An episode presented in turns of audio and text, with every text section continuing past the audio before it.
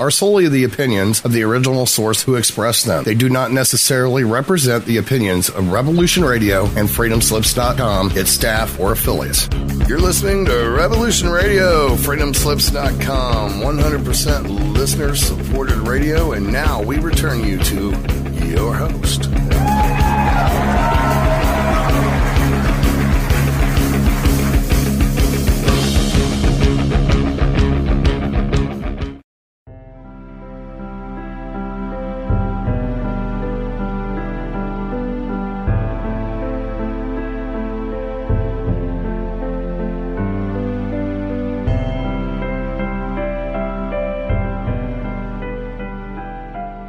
Welcome to Nightlight. Step away from the mainstream and gather around as we enlighten the world and our realities and travel this cosmic journey we call life. Join us as we share with you and provide that beacon that can guide us all to a better way. Explore with us as we examine a metaphysical montage of spiritual insights, covering everything from the mundane to the magical, UFOs to unicorns, and everything in between. This is a time of awakening, of sharing and evolving, of spreading our wings and soaring on the cosmic breath of creation.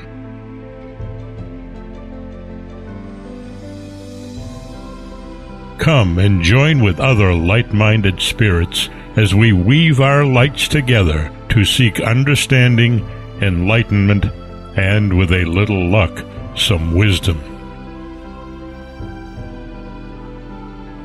This is Nightlight, a reminder that you are never alone. And now, here is your host, the lovely, delightful, insightful, and all-around great gal, Ms. Barbara DeLong.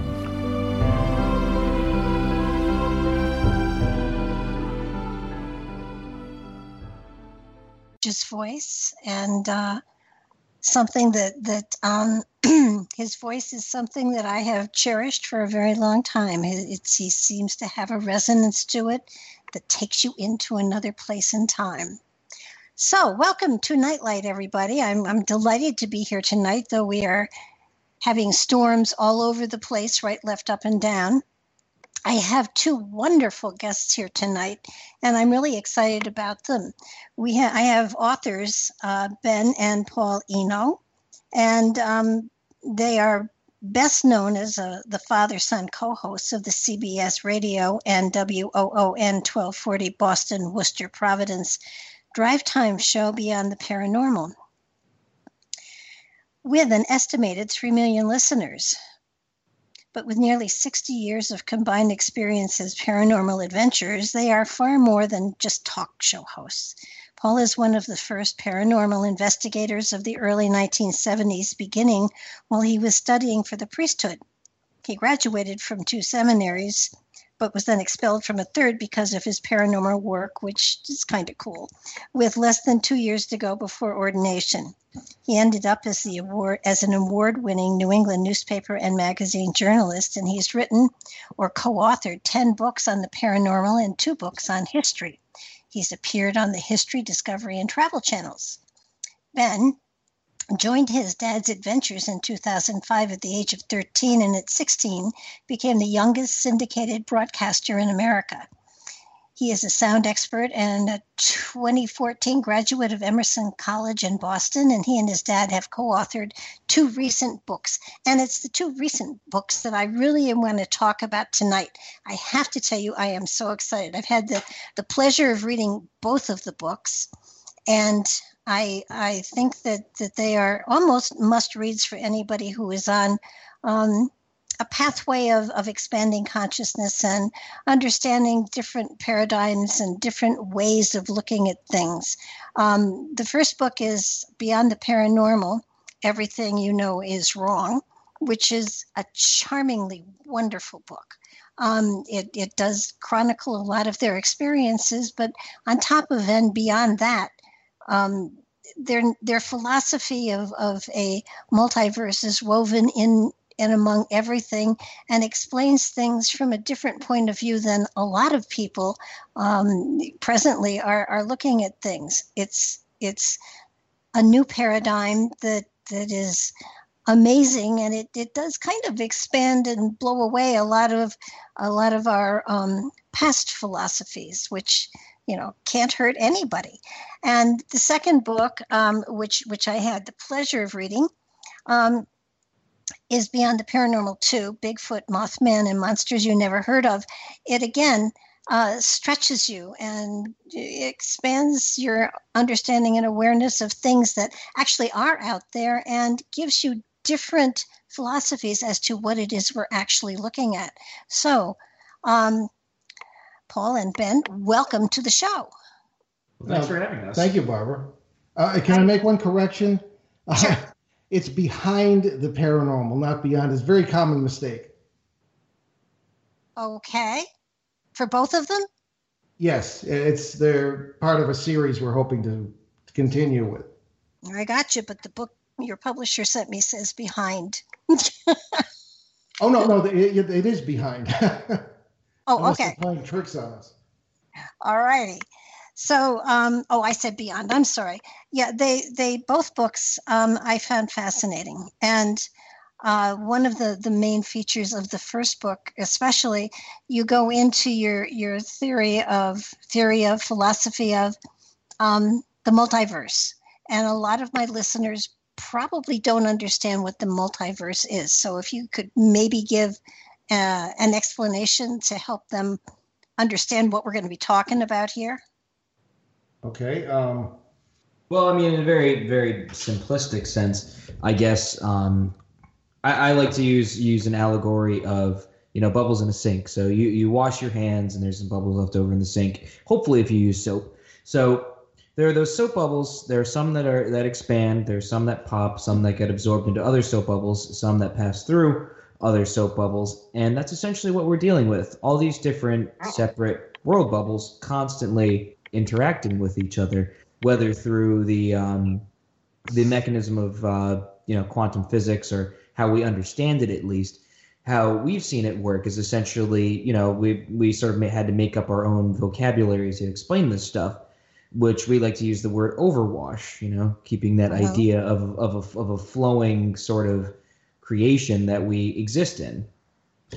Yeah, this is actually rather good physics, and none of the physicists really like this, but it seems to be what the math says and what the experiments say and this sort of thing. And if you look back to 1952 and Albert Einstein's book Relativity, he essentially proves that time, as we understand it, really does not exist. There is no past, there is no future. It's all simultaneous. And our sense of past to future is really a result of our consciousness, maybe our mass consciousness. And then in 1958, a graduate student named Elliot came up with the idea of the multiple worlds interpretation of quantum mechanics. Now, quantum physics is something that Einstein didn't like. It was too weird for him, too weird for Einstein. However, he couldn't deny it. So after the multiple worlds interpretation was promulgated in the late 1950s by this Elliot, later became Dr. Elliot, people began to look at it and began to kind of take it seriously. And there are many interpretations of it, but the one we see, and my degree is in philosophy, and I have a theological education, and Ben's degree is in audio engineering, sound design, audio post-production, so neither of us are, or I guess he's more of a physicist than I am. But this is what we see in the paranormal trenches for a combined 59 years between the two of us researching the paranormal, or we like to call ourselves paranormal adventurers. I began to look at early cases in the 1970, 1971, and people would see, we heard a lot of physical things. Now, these were supposed to be spirits. Now, I was a seminary student. I was very easy to believe in spirits. In my first case, we ran into invisible ox carts, farm implements banging together, cows, dogs, none of which we could see, people talking, children laughing, as if people were going about a normal day or days in somewhere or somewhen else. And I began to wonder, why do we see at times ghosts wearing clothes? Why are they sometimes seen driving cars? I mean, it was just too physical. The old ideas about spirits just weren't good enough. And the old ideas about two worlds, you know, a material world and a spiritual world, really weren't good enough either. But with our limited paradigm, what else could they be? But if you bring in quantum mechanics and the idea of the multiverse, you have, you know, everything changes. And having applied this to paranormal research in over a number of decades now, you get entirely different results, and you see a much deeper picture of who we are, what we are, where we are, what happens to us, what is happening to us, how we should have relations with ourselves and other people, and everything changes. So at least if our interpretation is correct, we're dealing with perhaps an infinite number of worlds that are constantly interacting, and many of which have very different laws of physics, which is why I believe that I stood in that kitchen in 1974 in Bridgeport, Connecticut, with three Bridgeport firefighters on one side of me and three Bridgeport police officers on the other side, and we watched the refrigerator float. It's why I could be hit by a flying television set that no one had moved, et cetera, et cetera, et cetera. So I think that this multiverse idea, that what you see is not what you get, and that we're dealing with a rather elegant system of interactive parallel worlds, where Uncle Chuck has never died, and yet you could look, and sometimes he's skipping down the hallway after his, 2 weeks after his funeral, because there are many worlds in which he never died. There are many versions of ourselves, and it really does kind of change everything, and it blows up the island theory that you really have to have in order to believe the old ways, the old ideas about the paranormal. So in these other worlds that are taking place at the same time, are we always the same age / sex, or are? Not at all. Okay. I think that we can be anything. There is a certain unity. The Africans call it Ubuntu, the African system of justice. Everything you do affects me. Everything I do affects you. Everything you do affects yourself, because we really are. I think you really have to, with all due respect to the founders of our country, and I'm a very proud veteran, and I respect that.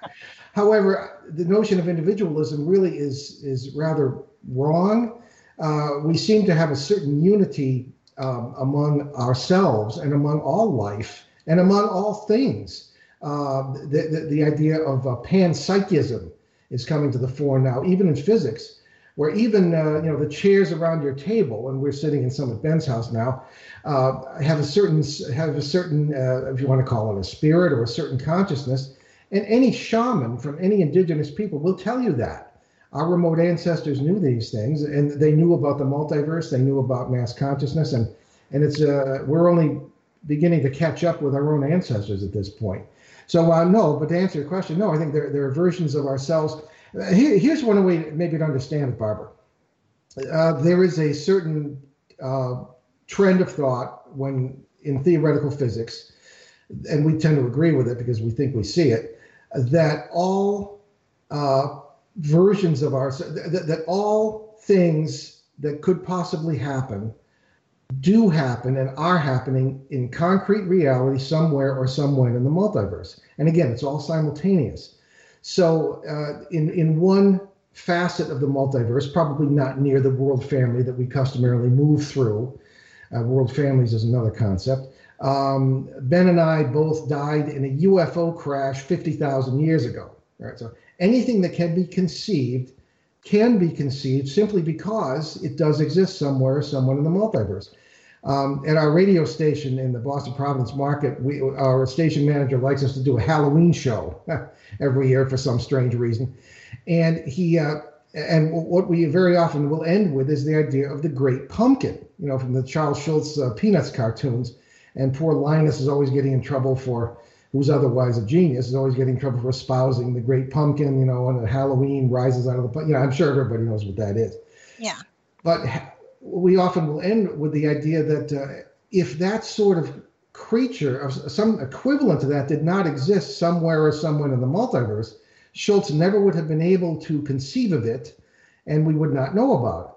So, I mean, that's a little bizarre, but it does seem to be the case that all sorts of versions of ourselves are out there. One of the wildest ideas that we tend to think is correct is that the idea of the guardian angel could be another version of ourselves. We could be our own guardian angels, perhaps in worlds where the laws of physics are such that we can have awareness. And we've actually dealt with beings from these worlds, that sounds pretty strange, where the laws of physics are such that you can talk to your neighbors and you're not considered weird for doing so.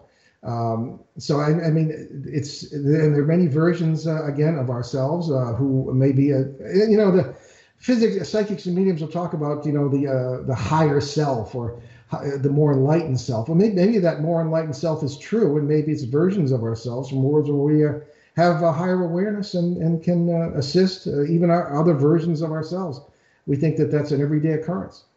So the element of, as you know, people commonly talk about, ghosts are really mainly an overlap of parallel universes?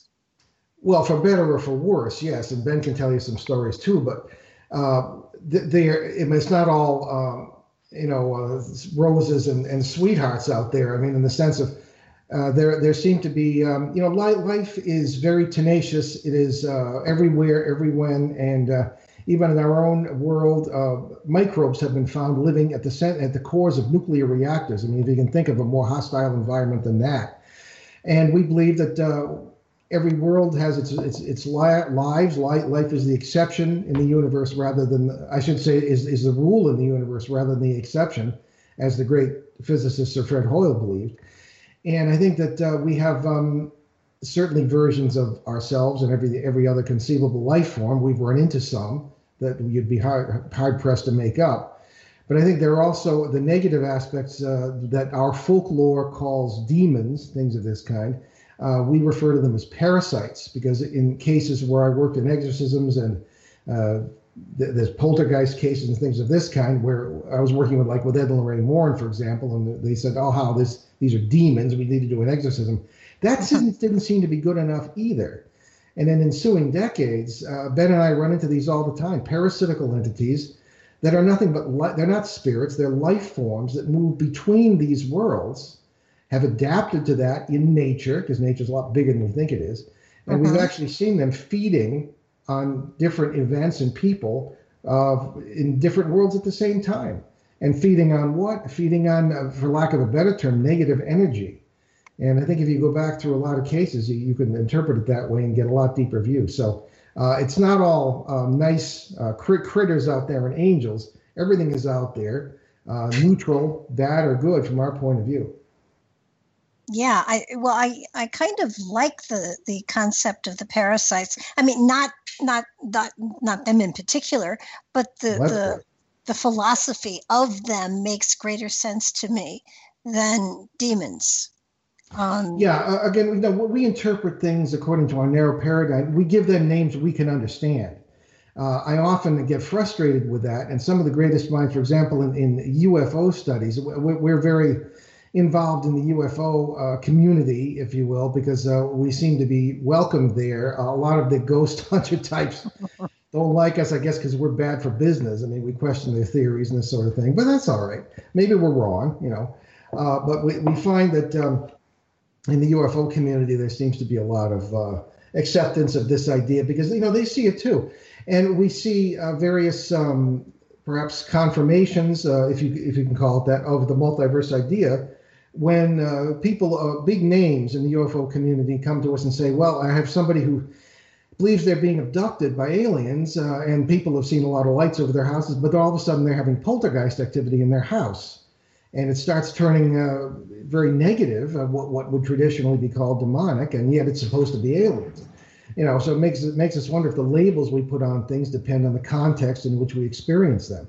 So there's a lot of crossover research going on now, and we, since 2005, have specialized in what we refer to as flap areas of intense paranormal activity, and the paranormal activity does not necessarily seem to be related to each other, but we believe it is because it's all involved in the multiverse. Well, I've always thought that the paranormal term got a bad reputation. I mean, it just means beyond normal. And when you stop and think about what's normal these days, not much. No, so it's true. Paranormal is entirely normal. Well, yeah, and actually, in your first book, you go into an explanation as to it's almost how the paranormal sort of enabled religion to be formed because of the experiences. Well, yeah. If you look back at the ancient world, and we have our whole first chapter is the paranormal and human history. Mm-hmm. You have really the question. Everybody thinks that paranormal. I should say that religion and science are at odds.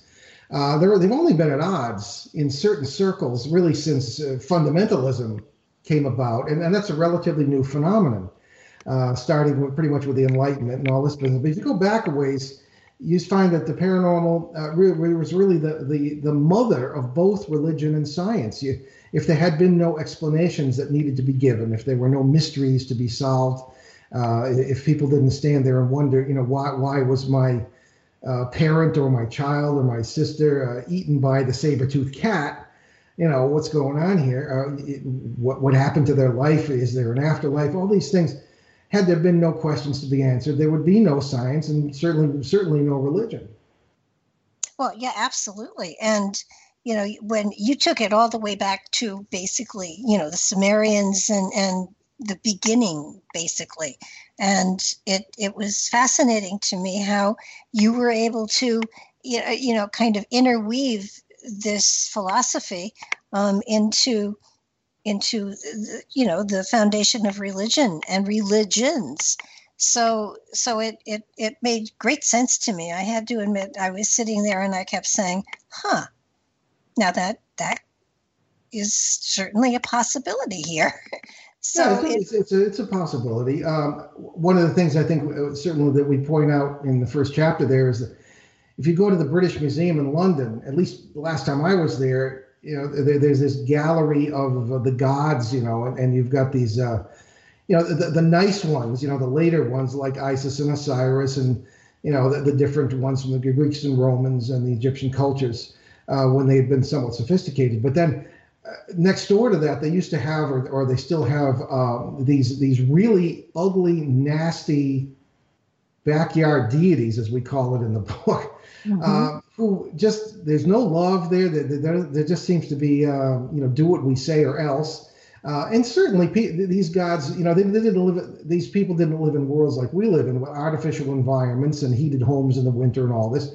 They faced a lot of rough times in nature, particularly in the winter in these latitudes. So naturally, they're going to have gods that reflect the dark and the light and the night and the day and this sort of thing. I mean, that's fine.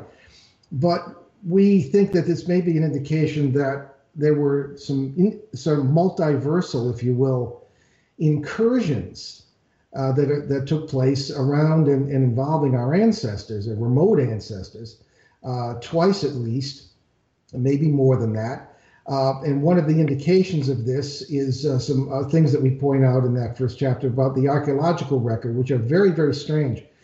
We mentioned Mohenjo-daro, which is a ruin of the Indus Valley civilization. It's in today's Pakistan, and the whole center. And there are several places in the world where this has occurred. There is sand that has been heat fused into greenish glass. There is a blast, for lack of a better term, blast circle around the center of the city in which the buildings, which of course were made of stone, obviously melted. Now, the only other thing that would, besides a nuclear weapon, that would cause such heat would be a comet impact, and there would be vast geological evidence of that, and there really isn't. So the only other alternative would be, unless there's something else that we don't know about, would be a nuclear explosion, and you find similar substances in Alamogordo, New Mexico, where the nuclear bomb test occurred in the 40s and 50s. So the wars of the gods, as it's captured in folklore and in poems that we mention, such as the Mahabharata of the Indians, talk about these tremendous wars. And Ben would always tell you about his friend who uses the same term, Vimana, today. Oh yeah. Well, I mean, it's the same. You know, I remember as a joke, well, not a joke, but you know, as a fun fact, he was like, you know, it's kind of funny that we've had a word for plane before planes existed, and that word was Vimana, which was the sort of device that the gods would ride around on in the Mahabharata. Mm-hmm. Yeah, and the Indian Air Force too. If you, I believe, is it Hindi or Sanskrit? Sanskrit. Yeah. Yeah. The language is still Vimana, which is an aircraft, and they have all sorts of artistic renditions of this. There are the. I was in Australia in 1979, and spent a long time speaking with a little fellow named Mindalui, who was an elder of the Aboriginal people. And he pointed out various artwork of what there have to be what we would call grays and things of this kind. So there was some sort of incursion, and we talk about that in the chapter. We also believe the parasites might have been involved because you had Sumerian civilization, and people find that this very surprising, that there's overwhelming evidence that our remotest ancestors from the prehistoric times and on into the the most ancient people, such as the Bushmen, Khoisan and Khoisan Bushmen of Africa, the peoples of the Indian Ocean, the Nicobar and Andaman Islanders, you know, whose cultures go back between 50 and 100,000 years, at least genetically, and their traditions are just as old, which is pretty awesome. Their first deities, there was really a single god. They were apparently people were monotheists, worshippers of one god, not many gods in the beginning, or at least a divine family. Very often a father god, a mother god, and a child who was usually us. Okay, and you even see that reflected in the Christian Trinity. So that seemed, but then all of a sudden, in places like Sumeria and other places, all of a sudden in a very brief period of time, that all changed. In Sumeria, a civilization that arose between 8,000 and 9,000 years ago, you had a fantastic development in a very short time. It's as though one month they were, you know, farmers and hunters, and the next month they were doctors, lawyers, and teachers and things of this kind, and cities were being built and things of this kind. But in the process, they ended up with like 5,000 gods, demigods, and demons and things of this kind, which had been unknown only a short time before. Very strange. So we wonder if perhaps parasitical entities came in, which are hungry, hostile, know how to push buttons, and are very intelligent depending on the species. So you have a possibility that these came in, pretended to be gods, convinced the people that they were, and took over. And I don't think that's an exaggeration. We cite in the book the case of the Bell Witch, which is well known in American folklore, and I think it really happened because it's between 1817 and 1821 in Robertson County, Tennessee. And I think what I was, I can't remember the year that it was made, but it was at least 10, 15 years ago. American Haunting, right? American Haunting, yeah. Remember what year that was? It was maybe like 6, 7 years ago. I don't know. Well, anyway, it was starring Sissy Spacek and Donald Sutherland. And I was asked to be not a consultant, but we were going to do a separate featurette, much like Ben and I did with The Conjuring in 2013, a featurette that would go with the film. And Andrew Warney was going to be involved in all this. So I was given access to certain documents and some of the sources for the book on the subject. And there's a lot of indication that these things might very well have done in Robertson County, Tennessee, what they did in ancient Sumeria, if we're correct. These entities, there seem to be 6 of them, we would call them parasites, in this home, in this area, because the people were mostly farmers, began to manifest, as they always do, as they did in 1817, as they did in ancient times, and as they did in Bridgeport in 1974 with the poltergeist case there that I referred to. It would start very small, some knockings, things of this kind, and as people got more upset, annoyed, fearful, they would feed on that and get stronger. By the time the thing came to its sort of full fruition, it was known around the county that these things were happening. People would come to the home to hear the entity sing in a beautiful voice. Okay, They'd never see it. They would just hear the voice. Sometimes it'd be different voices. They would it would tell hilarious jokes. It would repeat word for word every sermon from every church given every Sunday in Robertson County during its period there. It became so strong from all the attention it was getting that it went out and started giving agricultural advice to the local farmers. I mean, you couldn't make this stuff up. And this is all in these documents. And I think that had these not been 19th century Protestants, this entity or entities may very well have taken over. And one of the more interesting parts, things that we found in researching parasites, is that the longer they spend in our world, or at least across the membrane, as a physicist might say, in our world, and feeding here, the more they tend to forget their own origins. It's fascinating.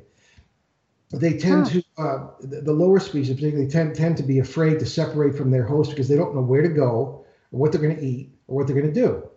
And the people would ask this entity in the Bell Witch case. And the reason it was called Bell Witch, by the way, was because the next door neighbor was her name. It was the Bell family, and the next door neighbor was considered to be a witch because they were having an argument. But she was also a niece of the Bell family. Anyway, it's a lot. It gets into a deep well. But the entities themselves, people would ask, "Who are you? What are you? And where did you come from?" And they really didn't seem like they could remember. But they said that they had Native American connections, had been in the area for centuries. Now, who were the Native Americans in that area? They were the mound builders from 600 to 1,000 years before this, and not much is known about them. But they did literally build the Serpent Mound in Ohio, different in West Virginia, and different places of that kind. And they were believed to have practiced human sacrifice. Now, what would attract a parasite more than that? Think of the energy. Think of the power, the sustenance they would gain from such a negative act. Think of the power of war that they would feed upon. You know, and so these apparently manifested centuries later in this house in Robertson County, and may very well have taken over if these people had not been had another belief system. So that's just an example of what can happen with the negative entities operating through the multiverse, the various membranes. Now, you mentioned incursion. Now, would that just have been parasites, or is it possible for visitations? In other words, from one life to another? Well, yes, I think they happen all the time. Just before we leave the subject of the ancients, an incursion, it's our term. It seems that someone with either superior technology or, I mean, if you want to be very conventional about it, I suppose you could talk about the Indo-Europeans who had the technology of the wheel and the chariot. But anyway, somebody descended into the Middle East at we're looking probably any time between 10 and 150,000 years ago. Because here's the thing. I was determined to read both the New Testament and the Old Testament in the original. So I went down to Temple Bethel in Providence, Rhode Island, very welcoming, warm Jewish community down there. And I was able to study some Hebrew. And I wanted to just get through the Old Testament. Well, if you read the first passages of Genesis, which say, you know, in the beginning, God created the heavens and the earth. Well, that may be the correct translation. And of course, ancient Hebrew has the problem of there are no vowels and there are no separations between the words. I mean, modern Hebrew has vowel marks, at least. But you could read that, that first sentence as, when it began, the shining ones stood upon the heights and looked down upon the highlands and the lowlands. Now, who were the shining ones? The most ancient term for God used in the Old Testament is Elohim. It's the weirdest word in all the Semitic languages. It's a feminine root, Elu, with a masculine plural ending. And it's again plural. And it means the shining ones, literally translated into English. So what the hey is this? So these shining ones turn up in a number of different places, even outside the Hebrew culture of the time, the ancient Israelite culture. So to make a long story short, it's we may be dealing with something, an entirely different translation of something that is very important in the ancient cultures. Now, on top of Genesis, you have several other ancient documents that are contemporary with other creation accounts. You have the Atrahasis of the Akkadian Empire. It's something most people probably never heard of, but it was the first known empire in that area. And then you also have the Karsag epics of the Sumerians. Now, there was always, in all three, and a lot of people don't realize this, Yahweh, that's a later term, had a female counterpart known as the Shekinah. There was Karsag and Nin Karsag, the mother and father goddesses of the Sumerians, and Enlil and Ninlil, who were the Akkadian ones of the Babylonian culture at the other time that was written. So, I mean, you've got a similar narrative in all three documents, and they're all more or less written around the same time. If you take away the poetry, the religious imagery, and the flowery stuff, you get the same story. At some point, someone arrived with some very strange technology in the Middle East and founded what sounds like an agricultural colony. And the place is pretty much usually rendered as Echden or Eden, right? And you've got there is a town in the Qadisha Valley of Jordan, which we tend to believe. I'm sorry, not Jordan, Lebanon, which we tend to believe may be the location of this. And there's still a town there called Echden. It's frighteningly ancient, and it's like it's been there forever. There's evidence of ancient agricultural and canal work that would have been beyond the capabilities of the people at that time. So everything is weird about this. The really frightening, well, I don't know if it's frightening, but really, really weird part is that especially in the Karsag epics, Nin Karsag takes blood and saliva, and what are they? They're DNA sources, right? And works with the native peoples, which would be presumably our remote ancestors who were very primitive, and turned them into workers. Because their people didn't like the whole idea of having to do this work. Either they were stuck in this part of the multiverse, couldn't get out, or something like that. There are a number of theories. What's interesting is that if they were not very, very similar, if not the same species as we are, they wouldn't have been able to do this DNA modification unless they had stunning technology for gene splitting, which they may have. So whether these were aliens, at least from the face of it, I don't think so. They might have stumbled in from a very different part of the multiverse by design or by accident, and literally taken over. All these things of the wars of the gods come right out of this. There are stories of them founding the most ancient cities, Ur, and cities like that in the Middle East, named, of course, after the founding gods themselves. They would have wars. The gods themselves would lead. During peacetime, the gods would fly in some kind of craft to visit their counterpart, or hobnob with the other gods in the other city. I mean, this is right there for all to see. And but again, it's surrounded by all sorts of imagery. So I think we may be looking at the most profound story in ancient history, or perhaps prehistory. Yeah. Well, what has always gotten me is it's so obvious that something happened to trigger a renaissance, and it sounds as though, it feels as though that it was from not our dimension. Well, that's what it appears to be. Now, again, maybe we're misinterpreting, maybe we're getting it wrong. I mean, our ancestors weren't stupid.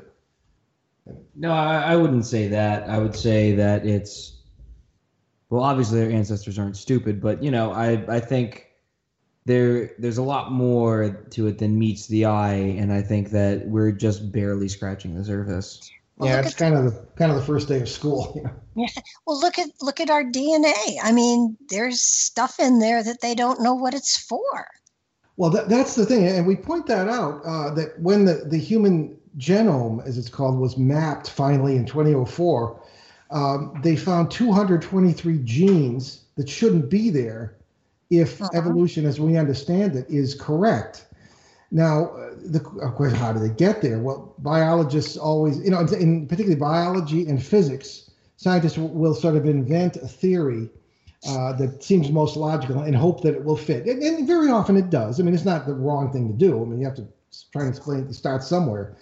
But these 223 genes, the theory that they came up with was that there was some kind of, quote, horizontal transfer from bacteria, unquote. Now, I have yet to meet a biologist who can explain what that even means.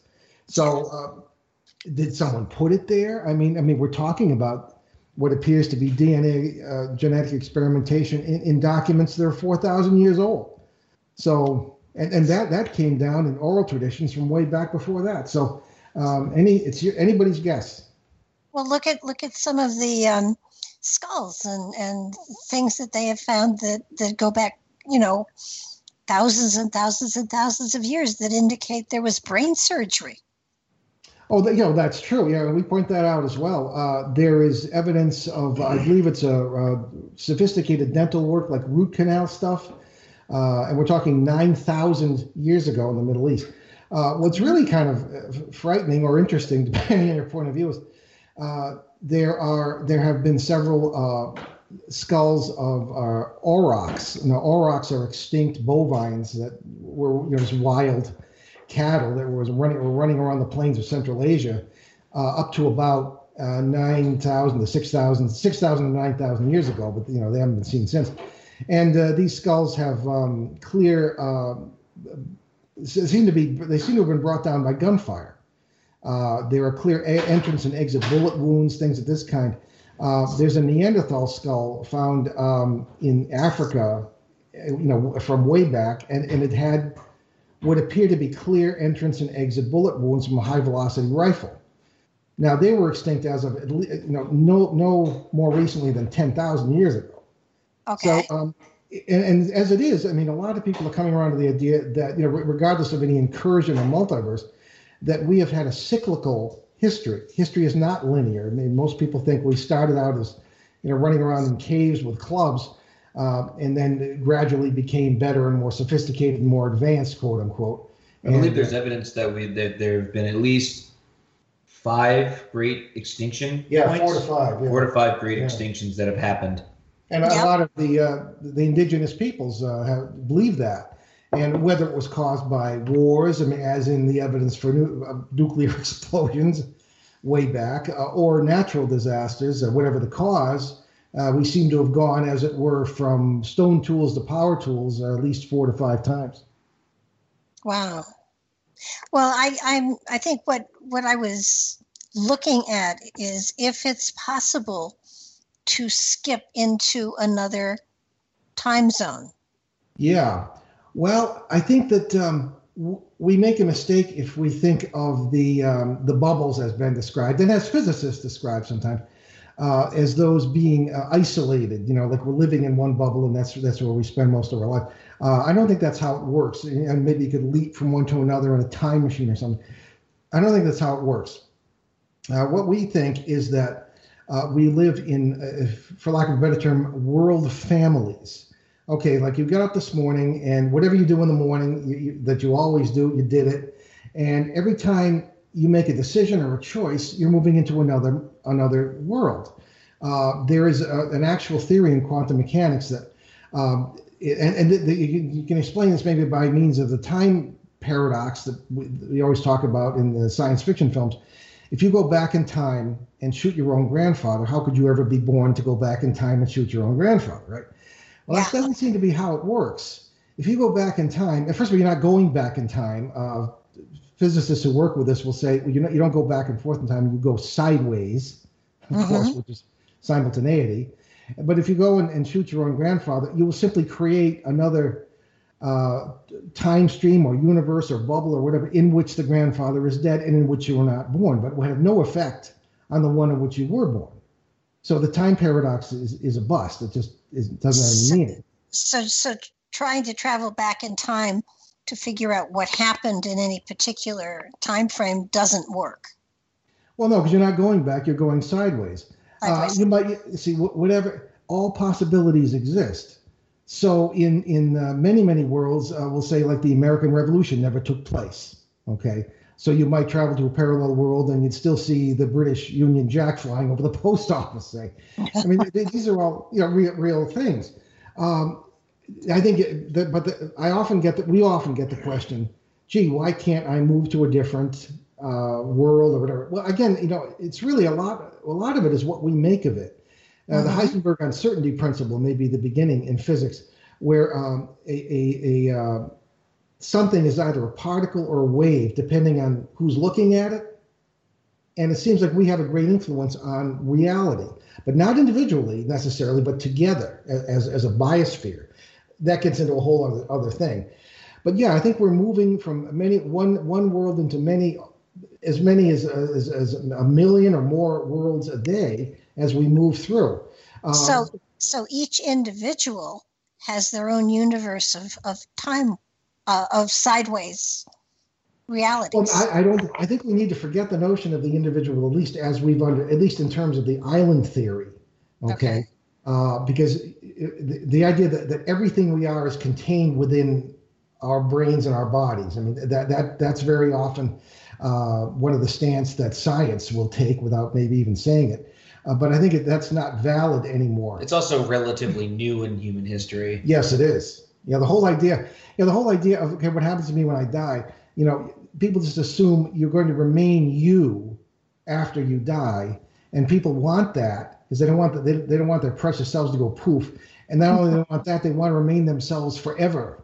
You know, which is very odd in human spirituality, the history of human spirituality. But to get back into the worlds. The shaman will explain it.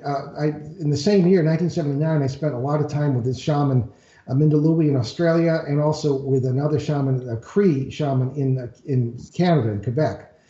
And different ends of the planet, they both told me the same thing, that essentially we're right about this multiverse thing. They will couch it in different terms.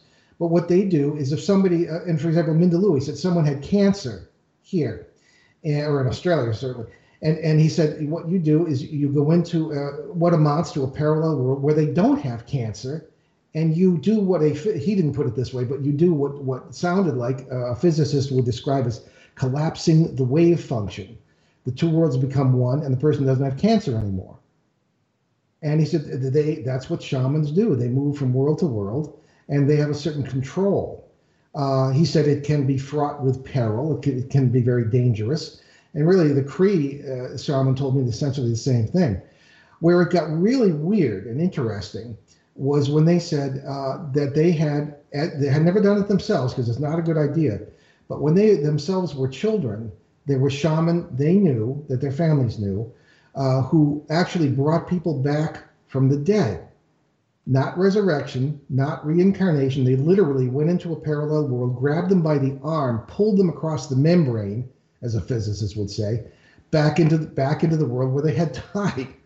Now, they knew it wasn't a good idea, but apparently they had a period of weakness where their families were devastated by the loss of their relatives, and they paid them a lot of money and all this stuff. In Australia, it was a young boy who had died, and his family was devastated. The shaman brought him back, according to the story, and the child was... just very confused. He had siblings he didn't know because in the other world he didn't have there had been different siblings. He knew some of his neighbors but not others, and they ended up pretty much losing his mind. In Quebec, it was an adult, father of a young family, and was devastated without him. And the shaman brought him back. He was very confused. He'd walk to work every day past his own grave. He would... He eventually went running off. They never found it. Running off into the way, he couldn't take it anymore. There are reasons for why things are as they are in the multiverse. Okay, and there seem to be certain boundaries past which we should not go. But can we do this in daily life? Sure. That's what meditation is. I think very often dreams are experiences of our other lives. The thing to realize, we believe, is that it's not just us here and us there. It's all us. It's all one big kind of super self. We are. Our whole subconscious mind may very well be made up of the lives we are living already in the multiverse, in different worlds, different as different people with different names, Why is it, say, that Mozart was able to write brilliant piano concerti beginning at the age of 4? Yeah. Perhaps because he was aware of and in touch with himself as a great composer in a world where he already is one. I'm not even using the past tense because there is no was, you know. Okay. So what happens when a person transitions? They stop functioning in this particular plane. What happens? Okay. Yeah, good question. Well, we use the term translate. Okay. We don't use the term die because I don't believe there is any such thing. So when someone translates, it's an ancient theological term, actually. And even the pagans used it. And I think what happens is essentially maybe nothing happens. I think it's, as in everything in nature, it's a path of least resistance. If this thing about the subconscious is true, you're already living many, many parallel lives. Consider it to be like a tree in the autumn, and a leaf falls off, like this particular body, you know, a leaf falling off. And what difference does it make to the tree? You're the whole tree. We're all the whole tree, you know. And it keeps growing. It grows more leaves. The leaves fall. So what? It's like losing a fleck of skin off your finger. I mean, so what? So perhaps if you, in the path of least resistance thing, if you have discovered, like Mother Teresa or people of that caliber, the secret, which is it's not about me, it's about us, you probably will immediately just continue where you already are in a life where you are a person who is, I want to say, enlightened, or perhaps in a world where you can help others, and the laws of physics are such that you're super aware. But if you're a selfish jerk, you'll probably continue to be a selfish jerk, you know, and just continue in a life like that. We did a show. In fact, we have a chapter in the first book on suicide, and the reason for that was that in 2009, when we first before we started on CBS, we're still at WOON in Rhode Island, and one of the first shows we did was on teen suicide. It was prompted by several things. Ben can tell you about his the friends who were discussing this. Well, I mean, you know, it's high school is a weird time for pretty much any teenager. So, you know, the pressures were on for all of us, especially nowadays. Kids are have a lot more stress to deal with than the days of yore, father. And I remember a friend of mine was had a really bad relationship with his dad, and he was explaining to me, like, you know, sometimes, you know, you just want to end it, you know, it just seems like the only way out. And you know, I remember mentioning this to my dad. He's, you know, we should probably do a show about this and explain what really, really happens with it. Well, there were people writing in as well, young people, you know. Why can't I just end it? You know, pop up in a better part of the multiverse where life is better. I said, that's not how it works. And it was really one of the most popular early shows we did. I mean, Ben told it from the teen perspective, and I told it from the parents' perspective. And that's not really how it works. Selfishness divides everything, okay? And the multiverse is tending toward unity. And we haven't even gotten into the whole holographic theory, which is, we think, quantum mechanics just from another point of view, and the multiverse from another point of view, that all things are tending toward unity. When you bring in negativity, when you divide people or anything from themselves, you are not only ringing the dinner bell for parasites, you are breaking the nature of the multiverse. It's unnatural. It's not supposed to be. So that when you commit suicide, now certainly it's done sometimes, you know, there's mental illness involved, or there's some other thing that may have influenced it. But if you do so in a pseudo-rational way, it's an act of utter selfishness.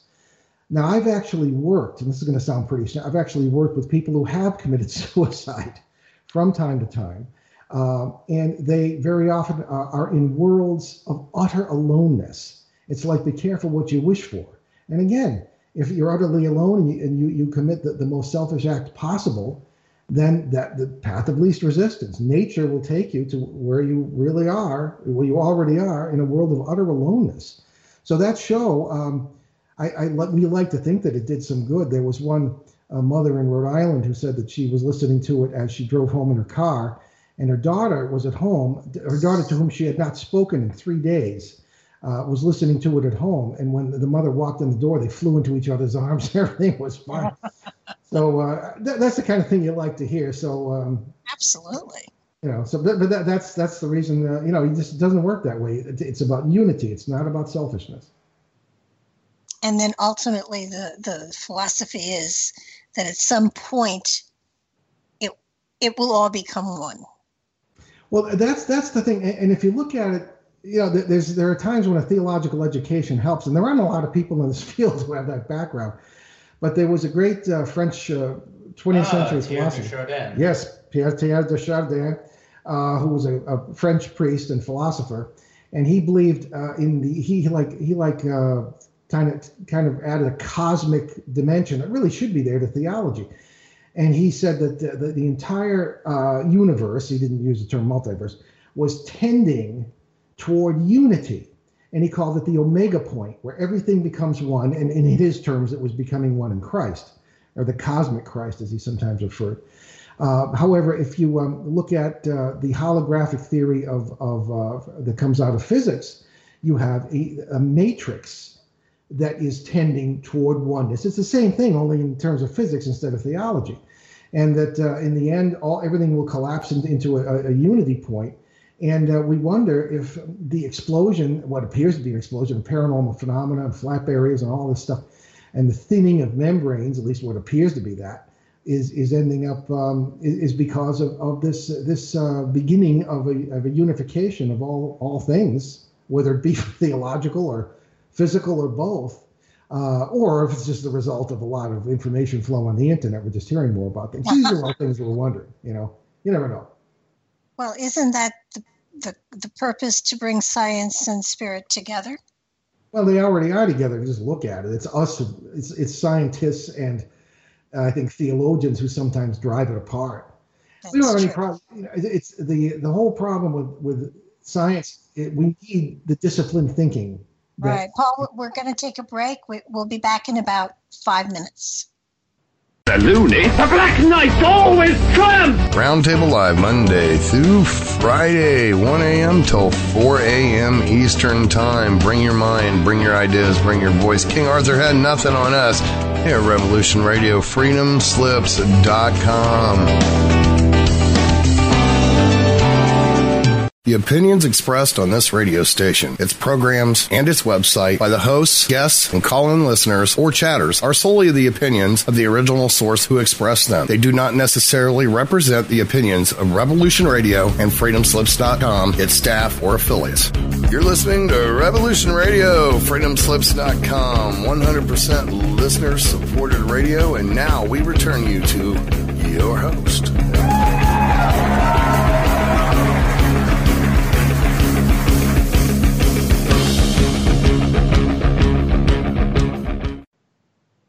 This is Nightlight.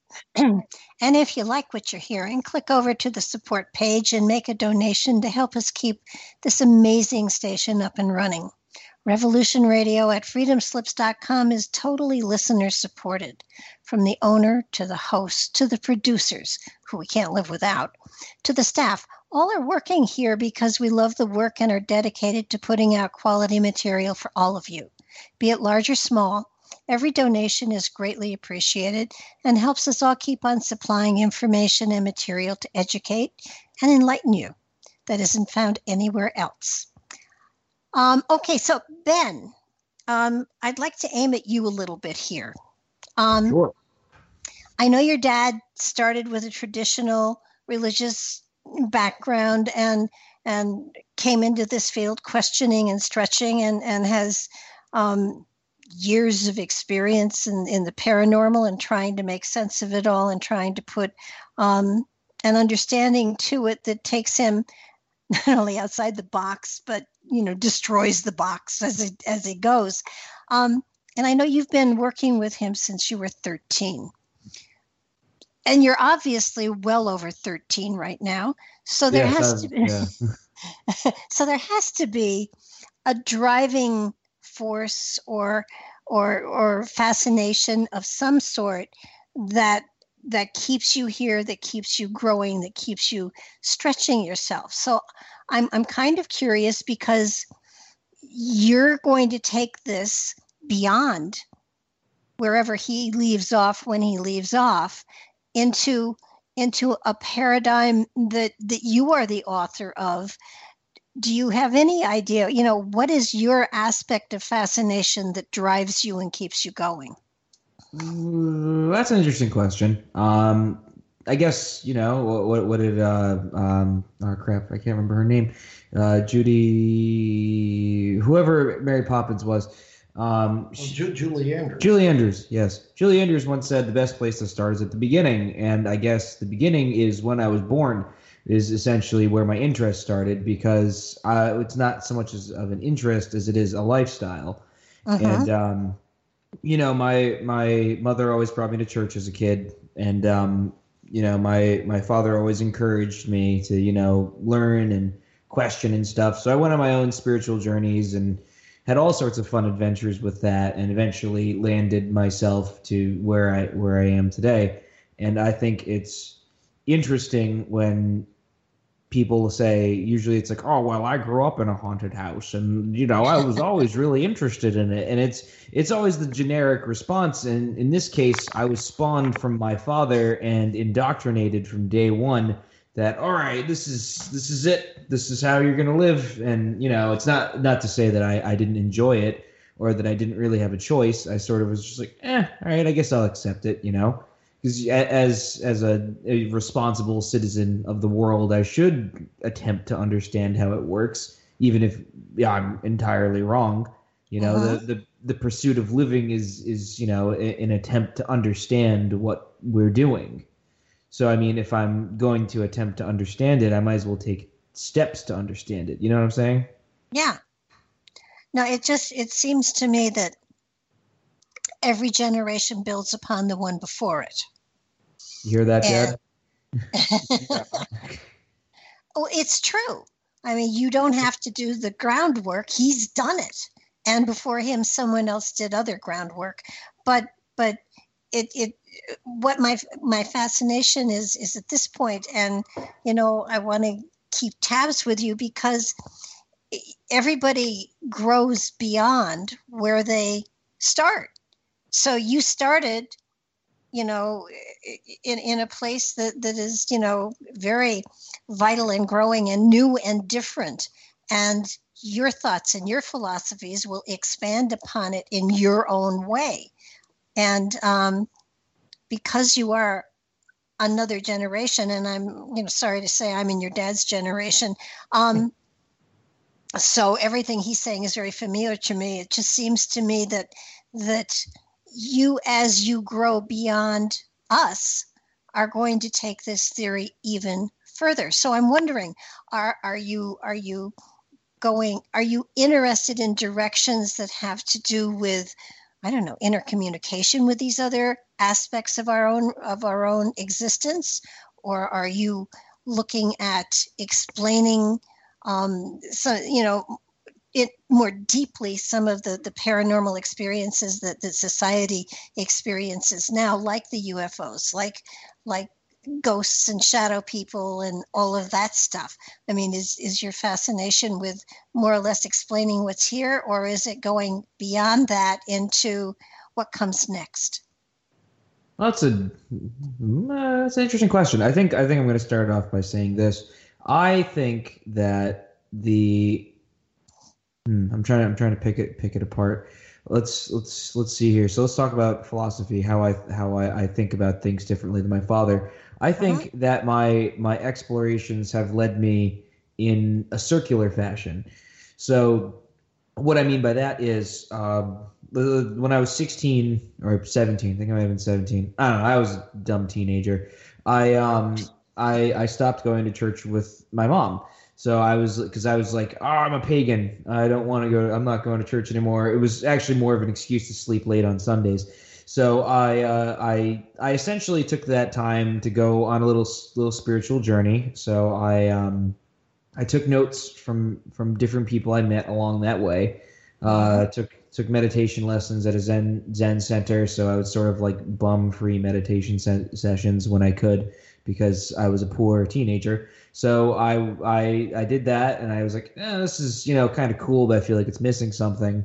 So then I moved on to the next thing, and I dabbled in various forms of Christianity. I dabbled in shamanism as well. And I actually took away a lot more from that, because I had a full-blooded Aztec shaman as my mentor. And then we sort of fell apart and fell away from each other, and we moved on to different portions of our lives. I like to think that, we learned what we need to learn from each other, and then we moved on.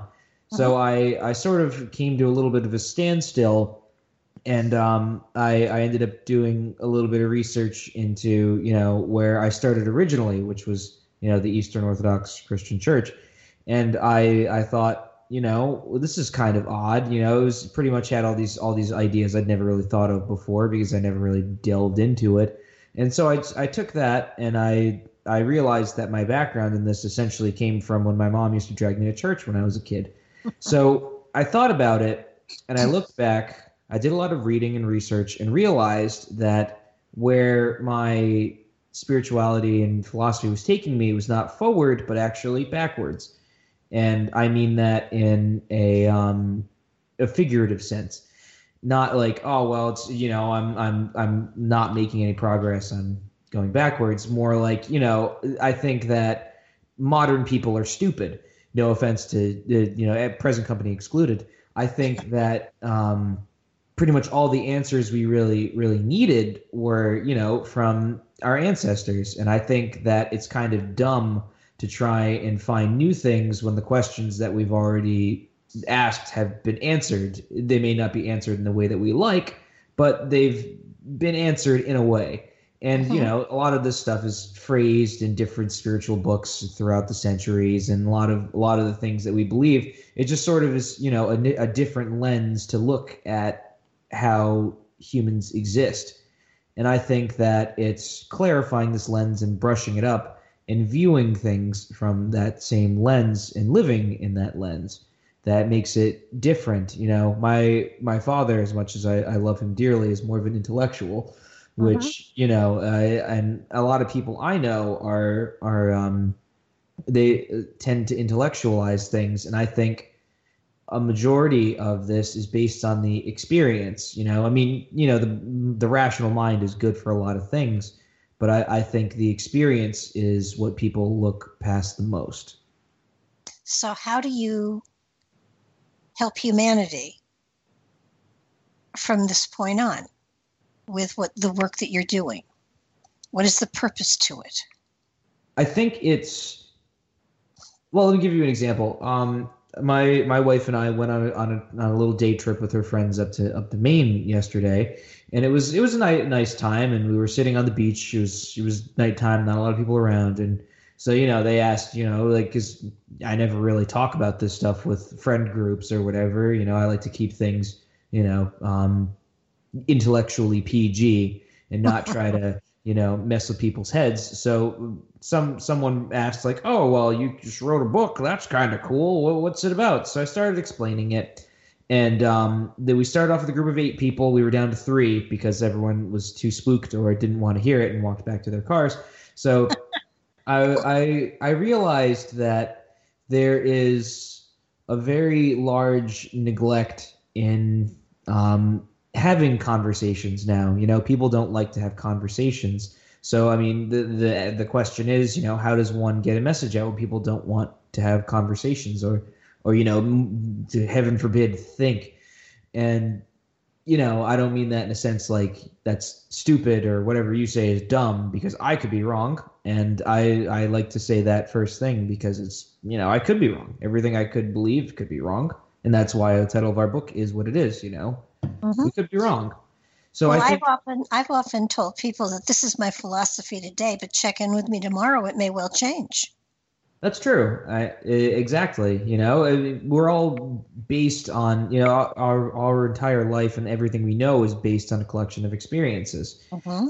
So I mean, being able to interpret those experiences in a meaningful way, and especially in a way that can be conveyed to others, is really what I've attempted to do throughout the years. I mean, you know, I've been, dissuaded and had many obstacles along the way in my personal life and you know, everything that's been going on over the last year and a half. But, you know, the message is still the same. And I think it's trying to have people open up to these experiences. Can't force anybody, but, you know, introducing a new way of thinking about things. You know, what the conversation ended last night with someone thinking about existence in a different way and thinking about quantum physics and doing research and wanting to learn more. And that's really what I want to do is encourage people to learn more, because my philosophy is always, if I can make people think or question and research to, you know, learn something else, then that, you know, I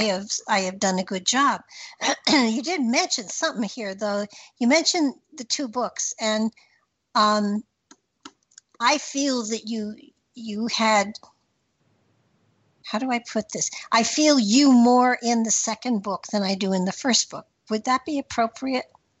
That's probably appropriate, yeah. I mean, you know, my writing skills are not as good as my father's.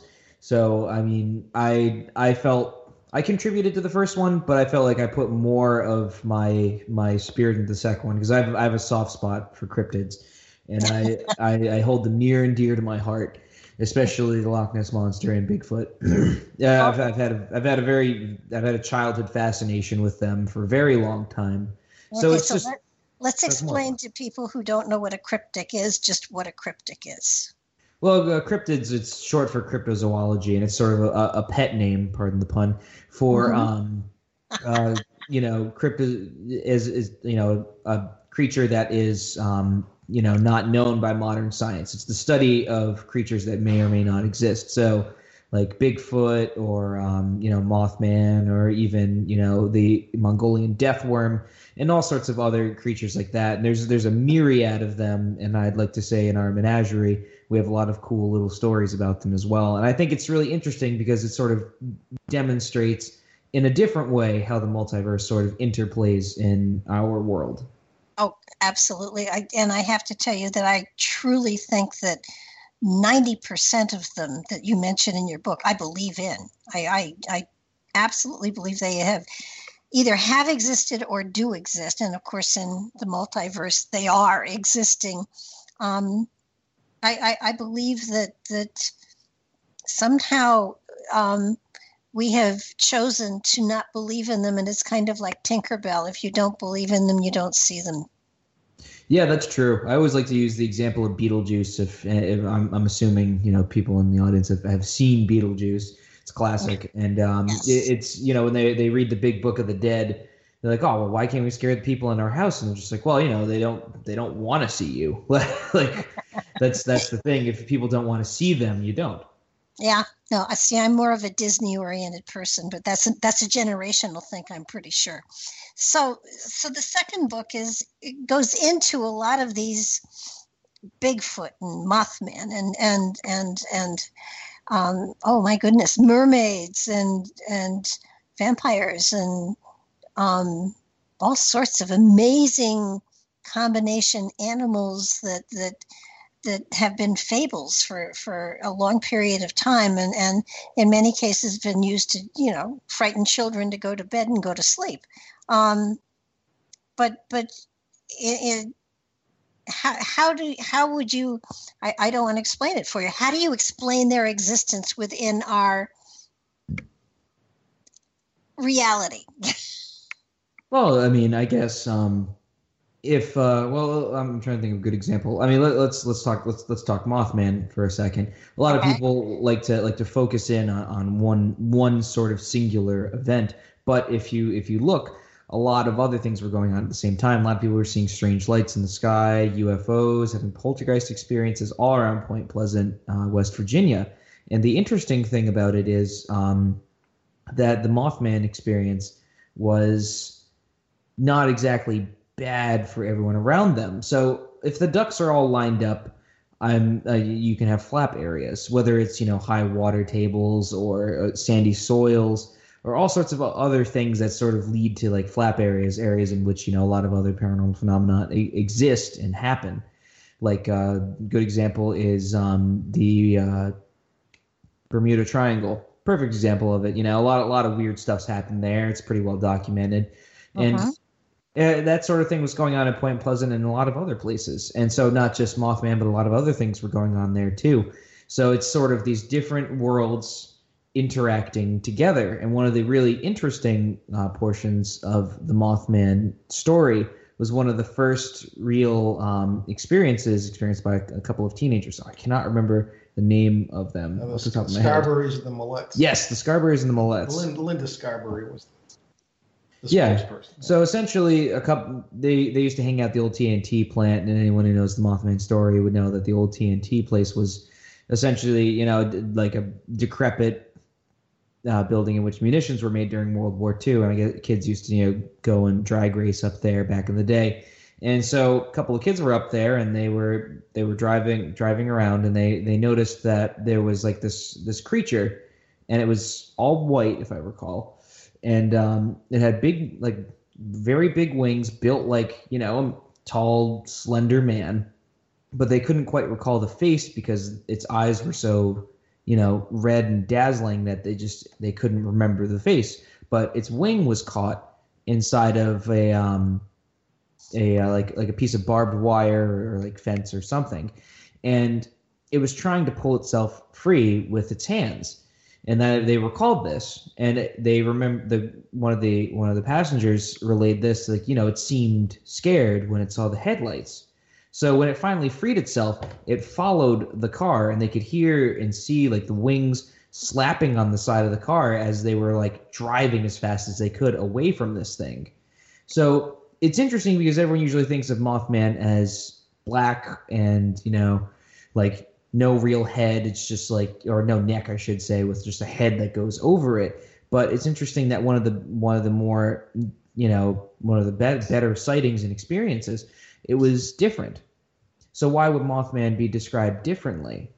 And there's also reports of Mothman happening in different portions of the world. Usually, you know, to people think that it, you know, heralds disaster. And one of my favorites is, you know, it's sort of an anecdote, and there's no real evidence because everyone's pretty much dead now, which was the Chernobyl disaster. And when the Chernobyl plant, you know, had the meltdown and there were like nuclear fires going on all over the place, the first responders noticed that there was like this big, like black, they referred to it as the black bird of Chernobyl, flying through the smoke.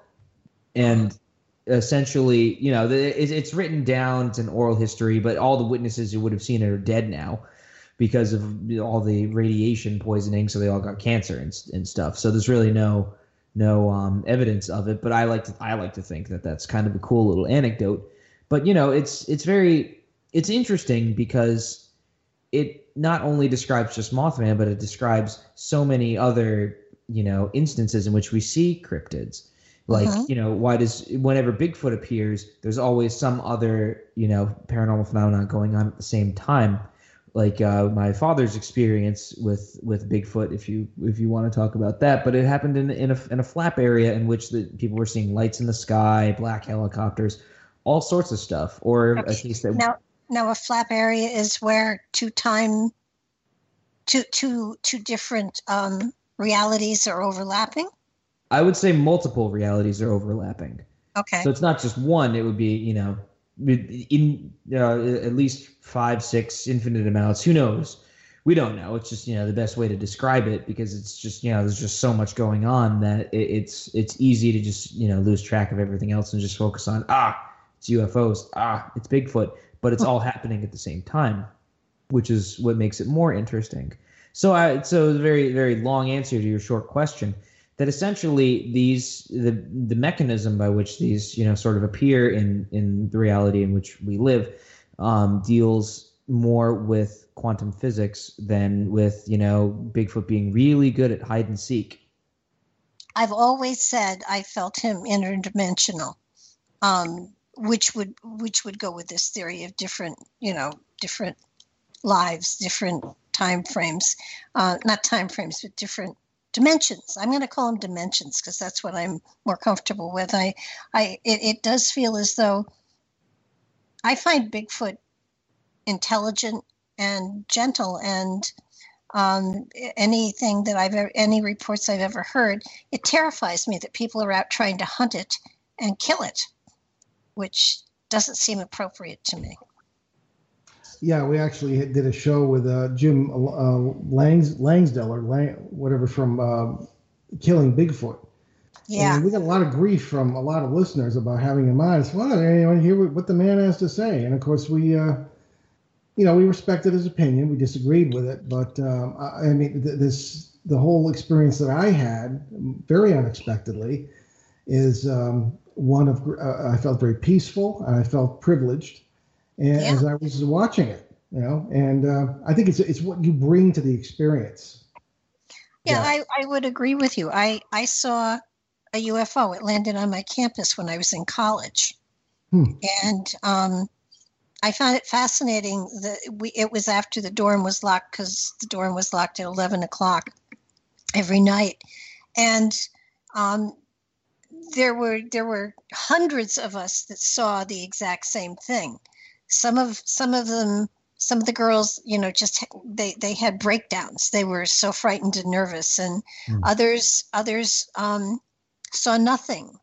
And when I saw it, it was so peaceful. It was so it was almost like it was welcoming. It was almost like it was home. When it took off, it swooped over my dorm and it blanked out the sky.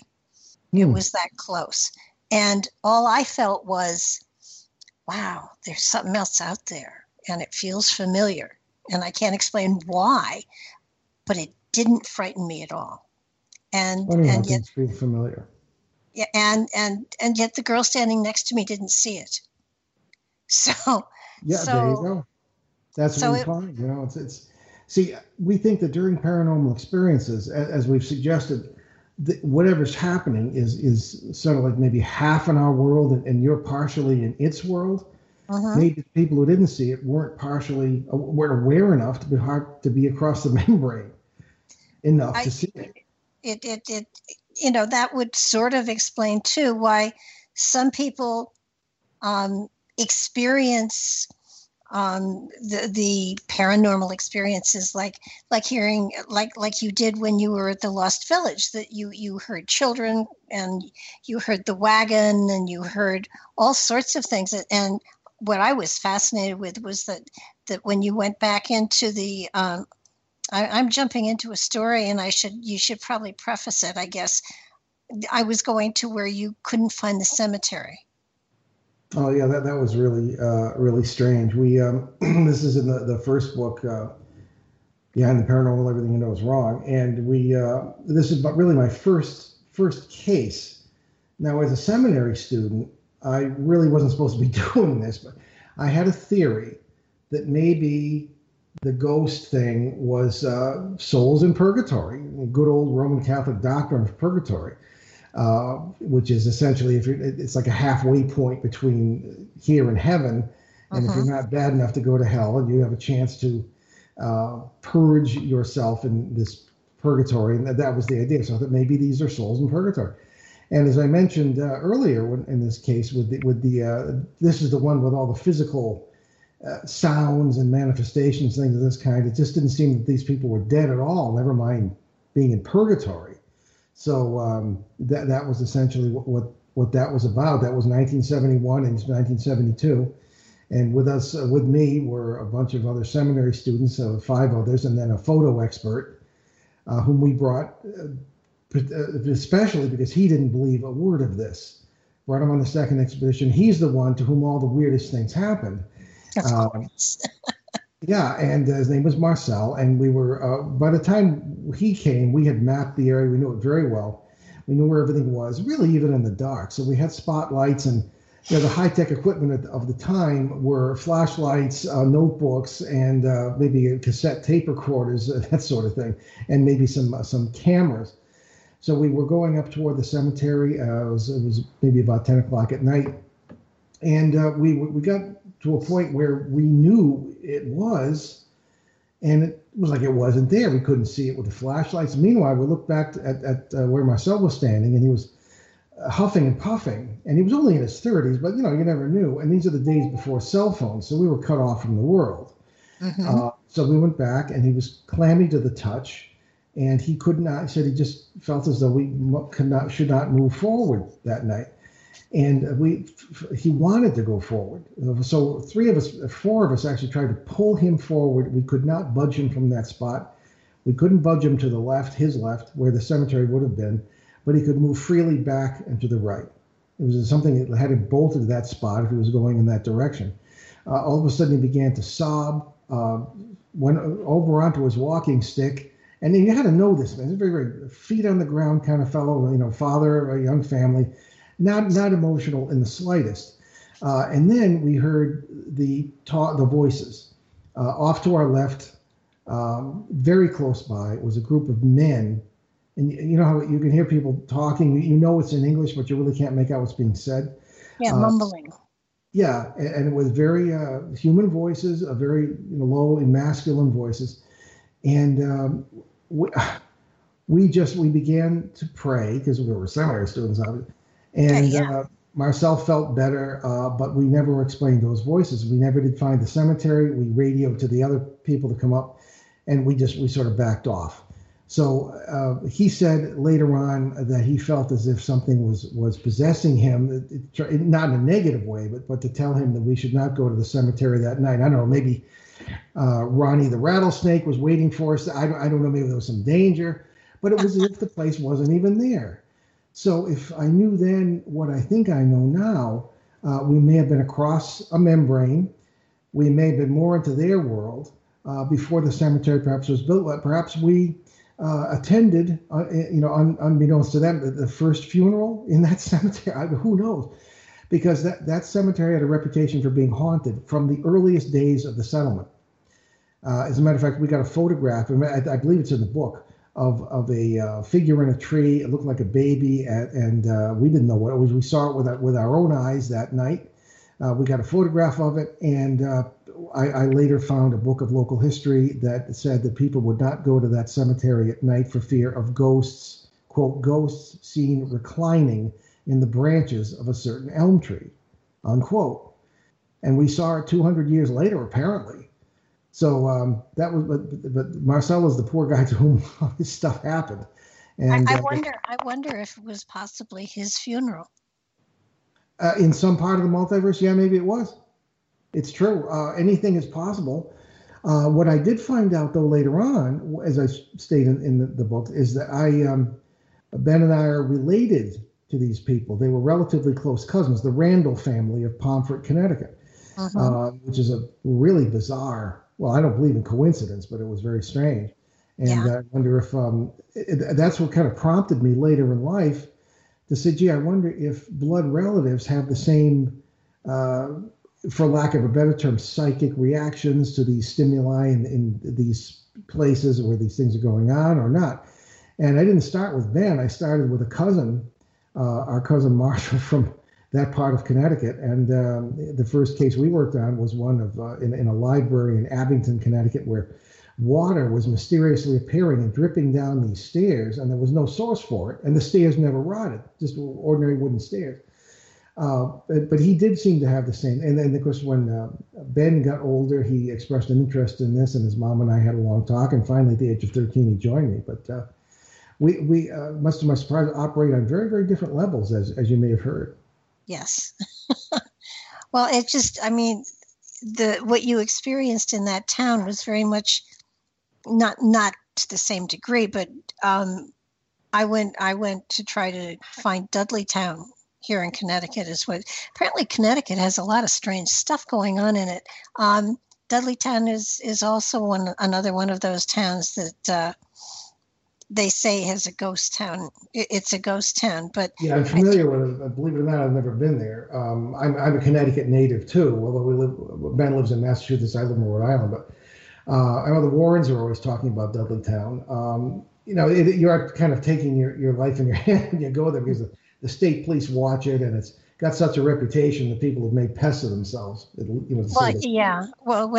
had to be 20 years ago, more than 20, probably 30 years ago, a friend and I decided to, you know how stupid you can be sometimes. Mm. We decided to walk in to check it out. Now, we were dressed for tennis, and we decided to walk into the Appalachian Trail, which is I forget how long it is. It's 1,000 miles or something that. Over 2,000 miles long, and it's not your local bike path. No, it's not. And as we're walking in, there are people that are walking past us that have backpacks and tents, and they're all, and we had a bag of trail mix. And, we, being an ex-Girl Scout, I could see the markings on trees that were marking the trail to a certain degree. Yeah. But then it started to get dark, and we realized that perhaps we were underprepared and overzealous. But the one thing that we did notice was no insects, no birds, mm-hmm. no animals of any sort. I mean, it was the most pleasurable time, and the woods, the trees themselves were big trees. They were hundreds of years old. You're talking about forest that is a couple hundred years old. And it started to get dark, and we realized that we were lost. And, I said, oh, they'll find our bodies someday. And we heard somebody chopping wood, and we followed the noise of the saw and walked into somebody's backyard, and then had to go find the car. I after that went a little better prepared when we were going to go investigating spots. Good idea. Yeah. Well, it's what is it? Fools rush in where angels fear to tread. That was one of the times where a bag of trail mix and dressed for tennis. What were we thinking?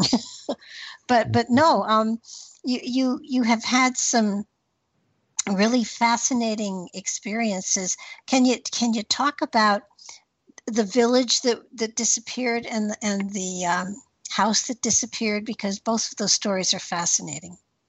Well, sure. It was the summer after, if this is the one you're referring to, the summer after the Bridgeport poltergeist outbreak. And we have a whole chapter on strange places and things like that. And this is in Vermont, Johnson, Vermont.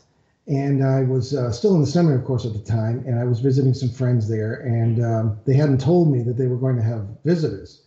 And an old pickup truck came bouncing up the road. And there was two surveyors from, as the Vermonters call it, from down country, okay, from far south. The thing was in Johnson, Vermont, and we were in Enosburg Falls, which interestingly enough has E-N-O in the first part of the name, named after an uncle of ours who was a general in the Revolutionary War. But these fellows said, they were surveyors preparing to survey a large tract of land in the town of Johnson, which is in the mountains there. And they were walking the bounds, as they said, just preparatory to doing the actual survey. Uh-huh. And they were looking at the government survey map, which has most of the buildings on it that were there when the map were made. And there was an old house down in the sort of in the valley, and they were walking down toward it, and it was not on the map, and they were, joking around about incompetent government cartographers. And they got down there, and everything was strange about it. There was some laundry hanging up, but there were no cars in the yard. There were no wires running to the house, and it looked as though it had never been painted. So, and all of a sudden, as they were standing in the road watching it, there was a road, a stone wall, and then the house.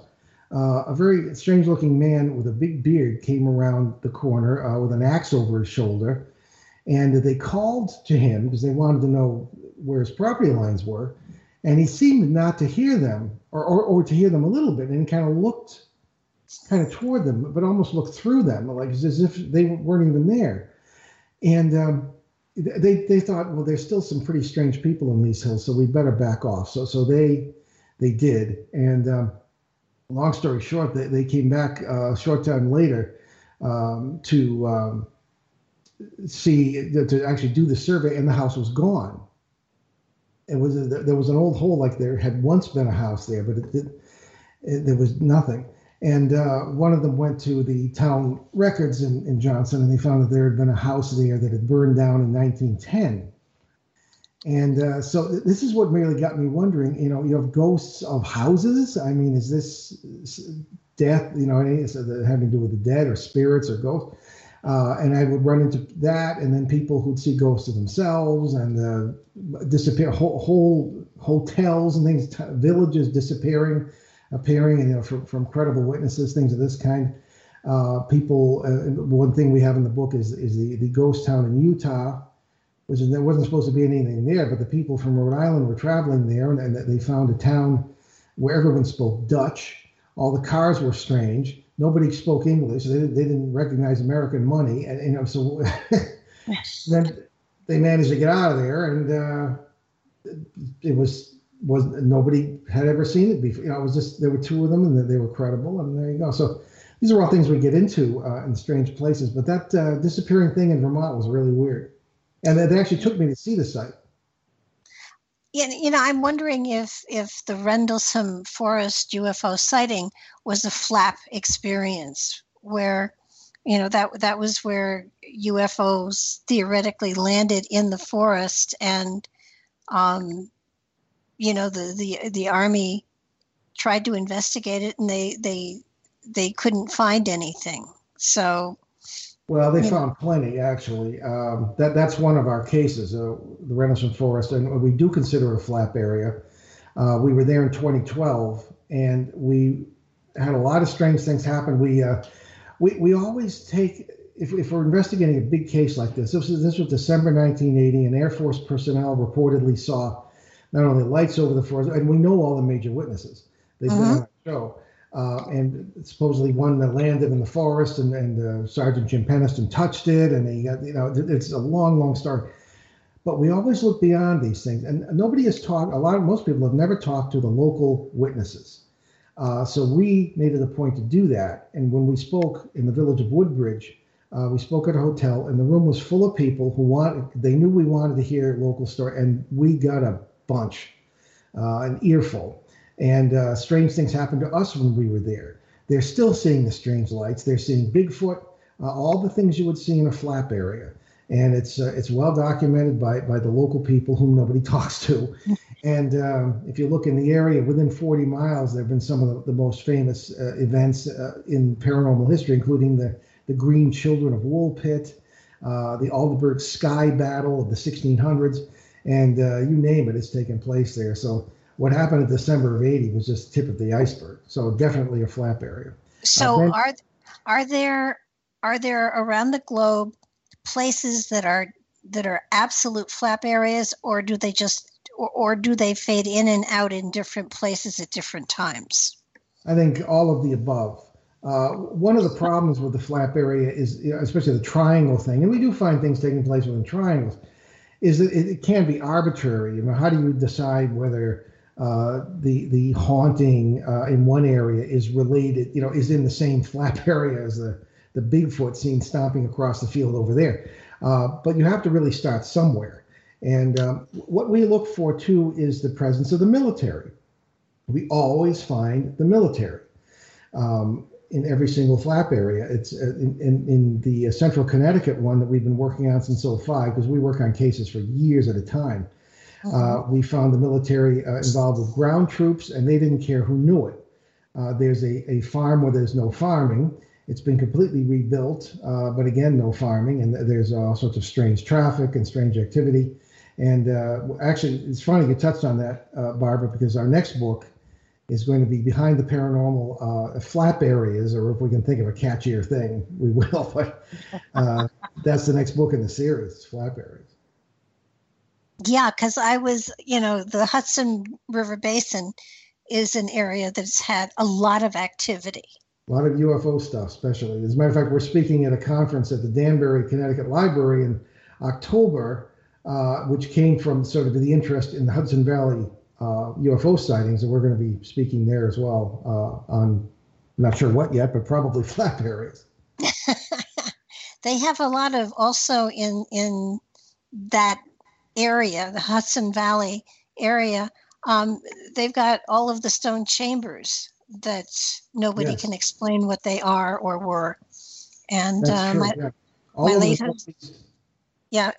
late husband and I did a documentary on them. Oh, really? It's called Secrets of the Stones. It's on YouTube. Oh, and Oh, I didn't know you made that. Okay. I wrote it and narrated it. Oh, well done. I'll have to go back and see it. I used to be involved with the New England Antiquities Research Association many years ago, and Bob Stone. I love the name, perfect name for the owner of America's Stonehenge. Is that called? Yes. Yeah, he's been on the show. He's been on the show. Yeah. Well, there's the son. Yeah, Patrick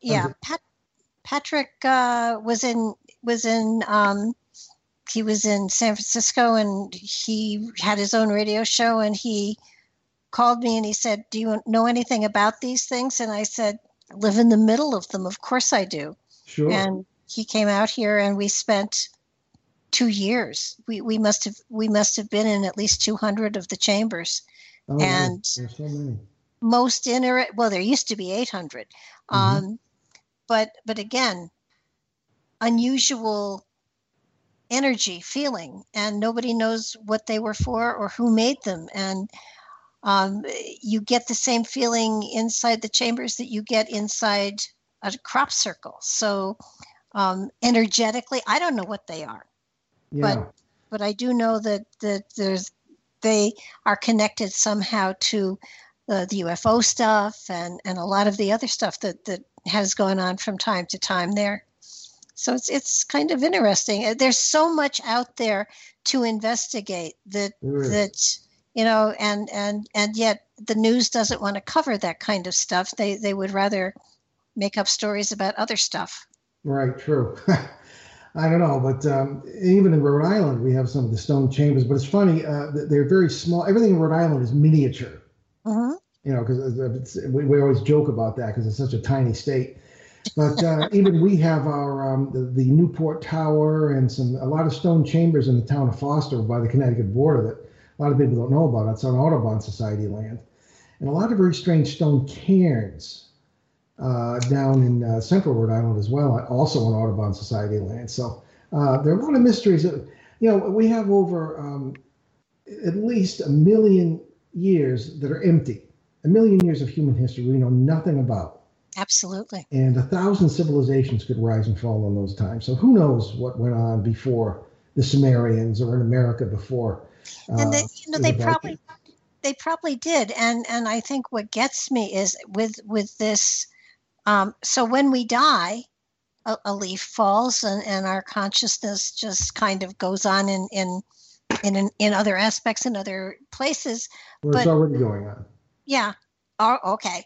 But these cultures that were here millions of years ago, they may be going. They may have transitioned or transferred on, whatever you want to call it. And it's possible that they're still here. Well, sure. We hear from listeners all the time who see. I'm thinking particularly of Native American tribes operating in their backyard and not being aware of them or being aware of them fully dressed and hunting and we had a retired couple from Australia who listened to our show, and they were telling us that they saw dinosaurs outside their kitchen window from time to time. Oh, wow. Yeah, so anything and everything is going on out there, and the more aware you are, the more you're going to see. And I used to do a meditation in Westchester, where I lived with my mother for 50 years. And often in the middle of the meditation, numerous people would see a Civil War soldier sitting by a campfire in the middle of the room. Mm-hmm. And my mother kept saying, "Better not burn the carpet," and it was fascinating because you saw him sitting there, you saw him just staring into the flames. It was like he was meditating with us, and obviously it was another time, and yet it was there then. And exactly. I would say of the 30 or 40 people that were in the room, at least 10 or 15 saw it. Sure. Well, it's again a matter of consciousness. Unfortunately, I did a lot of work as a seminarian in psychiatric hospitals because I was not only there for pastoral visits, I was assisting the diocesan exorcist at the time. And people who have these awarenesses, if you want to call it, of other lives, other times, are considered schizophrenic, and then maybe they are, you know, and they fill their pockets full of antipsychotic drugs, and off they go, and they're considered, you know, but they may be aware of worlds we don't know about, and we're the ones who are limited. And I've addressed groups of psychiatrists on this subject, and in the public forum, they will, you know, their eyes will turn red and they'll get all upset. But very often afterwards, they'll come up individually and say, not all of them, but some of them, and say, I've often suspected, especially looking in the eyes of a schizophrenic, that they're experiencing real worlds that we don't know about, but I can't say that because I'll lose my job. Absolutely. No, I taught special education for 25 years. Yeah. And every now and then I would get a student that was obviously not there, but happy. And one day the psychologist said, you know, you have to bring him into reality. And I said, his reality sucks where he is now. He's happy. Leave him alone. And I refused to do it. And the kid was just as happy as he could possibly be and as mellow as he could possibly be. And why pull him into a reality where he was so dysfunctional that he was custodial? Yes, exactly. Didn't make sense to me. No. So, but it is, we're getting close to the end here. And I do want to thank both of you for taking the time to spend time with me and my audience, because it's been a fascinating evening. And I'm sure we'll, get lots and lots of questions. I did want to mention that your website is behindtheparanormal.com. Yep. And same one for both of you, right? Mm-hmm. And you are going to be in the area in Danbury next Saturday, I believe. Yes, we will. It's kind of a different. It's the release event for the new book, Behind the Paranormal 2, Behind the Paranormal 2, Bigfoot, Mothman, and Monsters You Never Heard of, and that'll be at the Danbury, Connecticut Library at 10:30 a.m. to 12 on the 24th of June, and love to see everybody there. Well, and, you know, I think it's wonderful because, you know, these cryptids are called monsters, but they're not. Well, exactly. Well, this is a program specifically geared for young. The book is not specifically geared for young people, but the program kind of is. And we're inviting children to bring any drawings they've done of Bigfoot or anything like that. We're going to enjoy those. And we have a presentation, PowerPoint presentation on all the different things we write about in the book. And I think people will enjoy it. And the kids can bring their parents, too. And you know, well, yeah, and I think that making them more familiar makes them less scary. And, well, that's what we like to hear. Now that I understand it, I don't have to be afraid of it anymore. We exactly. Love to hear that. Yeah. And you know, there are certain animals that I'm terrified of that I don't ever want to be a friend with. But you know, and like Bigfoot. Man, I just get the feeling that they are so friendly and so gentle, and that we shouldn't be chasing them. We should be kind of trying. It's like the Native Americans when the colonists came here. We deemed them unintelligent and everything, and we tried to convert them, and they should have converted us. Thank you again, both of you, so very much for being here tonight. Well, thank you. Thank you for having us.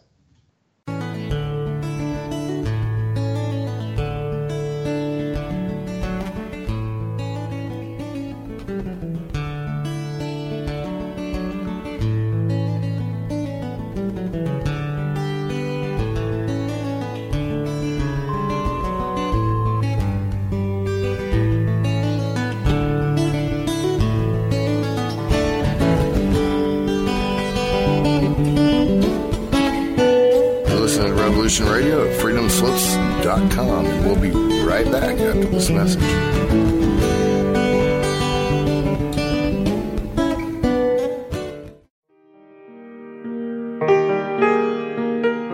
This is Barbara DeLong, host of Nightlight Radio, inviting you to join me on a cosmic journey. exploring a metaphysical montage of spiritual material, covering everything from the mundane to the magical, UFOs to unicorns, and everything in between, including spiritual readings for those who seek enlightenment. Let Nightlight provide you with equal measure of light, love and laughter, insight, wisdom, and inspiration. Monday nights, 10 to 12 p.m. Eastern, right here on Studio B, Revolution Radio, at FreedomSlips.com.